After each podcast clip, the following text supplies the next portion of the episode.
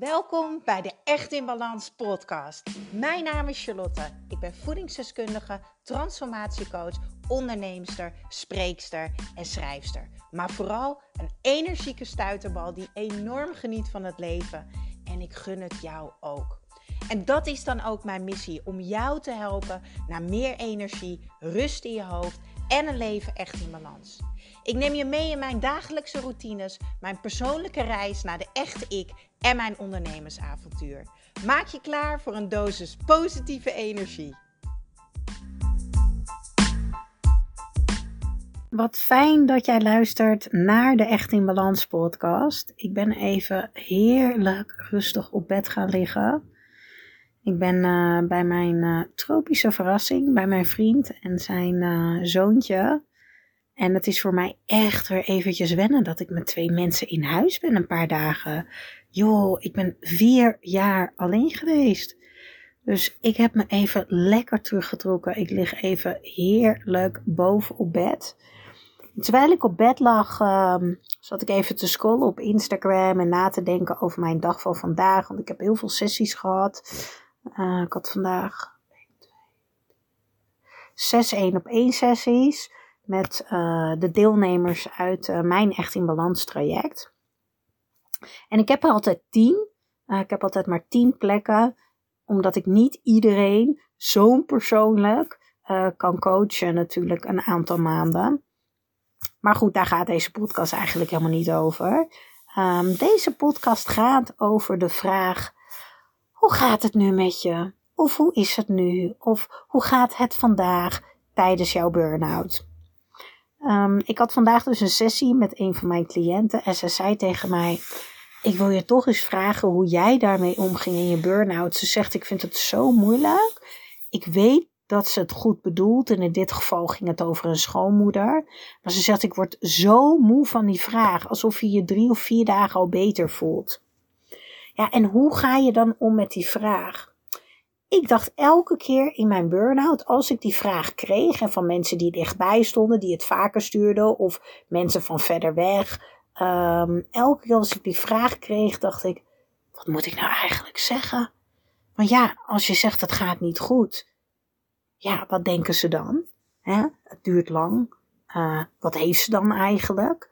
Wanneer gaat ze weer werken? En als ik dan bijvoorbeeld zeg, nou, Gaat goed. Wat zullen ze dan denken? Is ze weer aan het werk? Gaat ze weer aan het werk? Oh, ze kan wel leuke dingen doen. Toen zei ze tegen mij: Hoe ging jij daarmee om?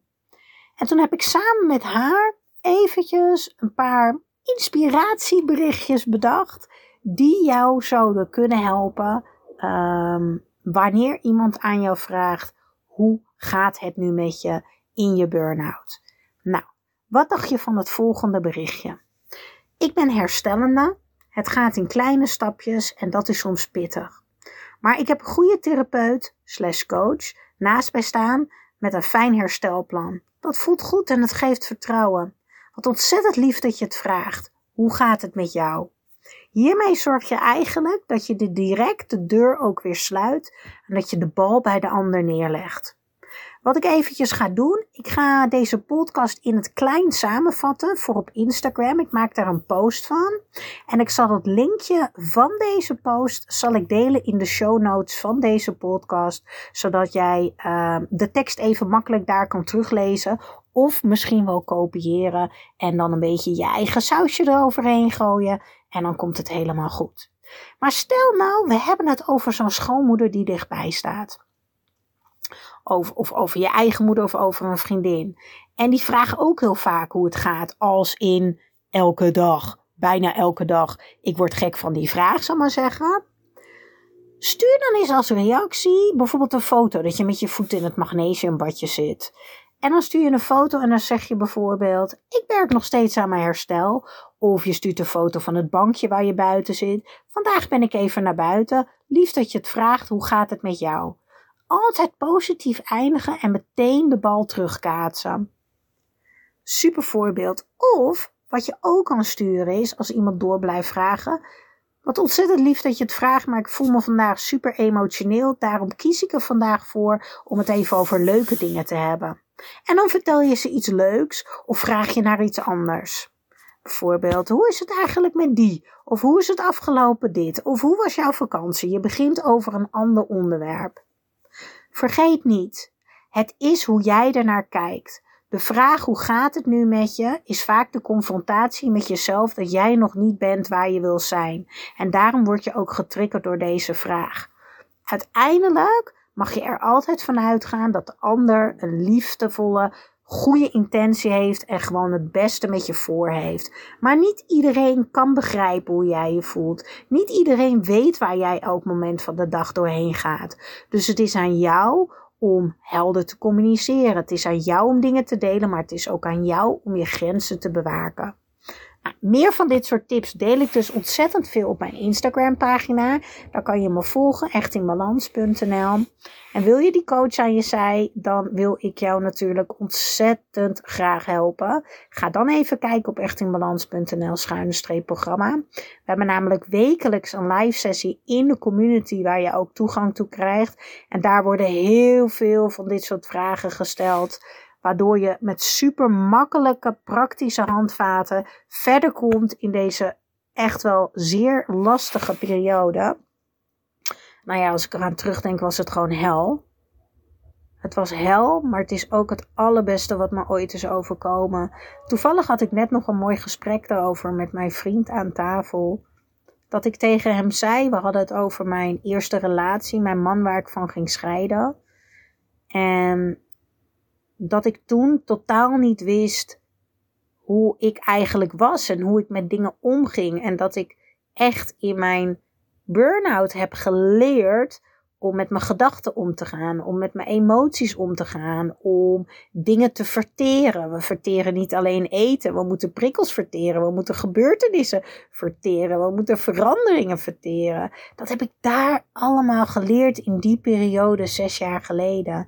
En dat allemaal heeft mij gemaakt met vallen en opstaan wie ik nu ben. En ik zie dat bij iedereen die ik begeleid heb de afgelopen vier jaar. Het is eigenlijk een burn-out, brengt je helemaal terug naar de kern. Want jij bent nog steeds van binnen, jij bent nog steeds lief of zorgzaam of, of enthousiast. Alleen je kan het even niet doen. Alleen hoe het leven jou overkomt, jij bent nog niet weerbaar genoeg. Daarom ben je omgevallen. Daarom ben je burn-out? Heb je al je energie weggegeven? Want uiteindelijk is dit een burn-out. Het is uiteindelijk zo simpel eigenlijk. Wanneer er geen energie meer is, kan het systeem niet optimaal functioneren. Denk aan je mobiel. Als hij nog maar 10% batterij heeft, gaat het schermlicht naar beneden. Kan je ook geen flitser meer gebruiken voor de camera. Hoe lager de batterij, hoe minder functies op de telefoon. Zo werkt het hetzelfde met je lichaam. Als jij altijd maar geeft, geeft, geeft, geeft, geeft, geeft, geeft. Alles en iedereen is belangrijker dan jij. En daarbij zorg je niet goed voor jezelf. Dus je laat niet voldoende en je voedt jezelf niet voldoende. Dan loopt de batterij helemaal leeg. En een systeem kan niet optimaal functioneren. Dus krijg je allemaal rare sensaties, klachten als hoofdpijn, hartkloppingen, angstgevoelens, paniekgevoelens, piekergedachten en noem het allemaal maar op. Dat is uiteindelijk een burn-out. Als je dat begrijpt en leert en je gaat anders om met het leven en je gaat je energie managen, maar je gaat vooral jezelf zien, jezelf belangrijk maken, goed voor jezelf zorgen, eigenlijk genoeg van jezelf houden.